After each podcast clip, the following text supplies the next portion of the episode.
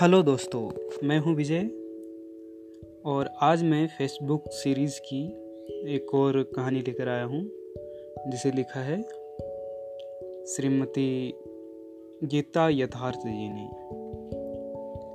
ये कुछ इस तरह से है, फेसबुक पोस्ट सीरीज़ की यह पोस्ट। एक सवाल है, लिखने वाली लड़कियों को ट्रोल्स क्यों करते हैं, ट्रोल? वो इतनी नफरत क्यों करते हैं? एक जवाब किसी ने दिया है और वो लिख, गीता यथार्थ जी लिखती प्रथम दृष्टिया। ये नफरत का मामला नहीं है। ये डर का मामला है।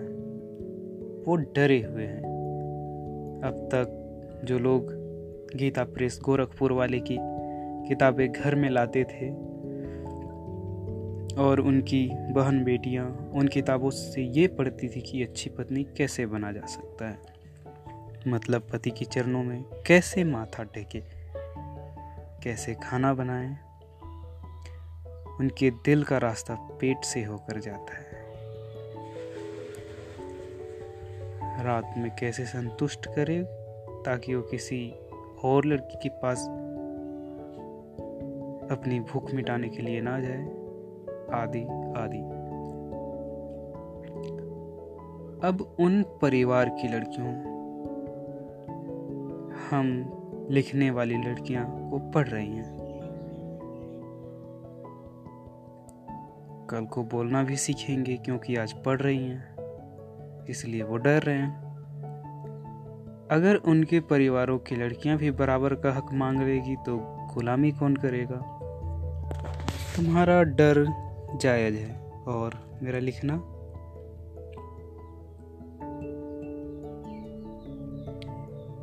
और मुझे गाली देने वाली भारत की महिलाएँ जो पिता के घर से दान होकर ससुराल में आई हैं, उनके लिए सुजैन ग्रिफिन का यह कहना बिल्कुल ठीक बैठता है। Just as the slave master required the slaves to be imitate the image he had of them. So women who live in a relatively powerless position politically and economically feel obliged by a kind of implicit force to live up to culture's, image of what is female. मैं लड़ूँगी,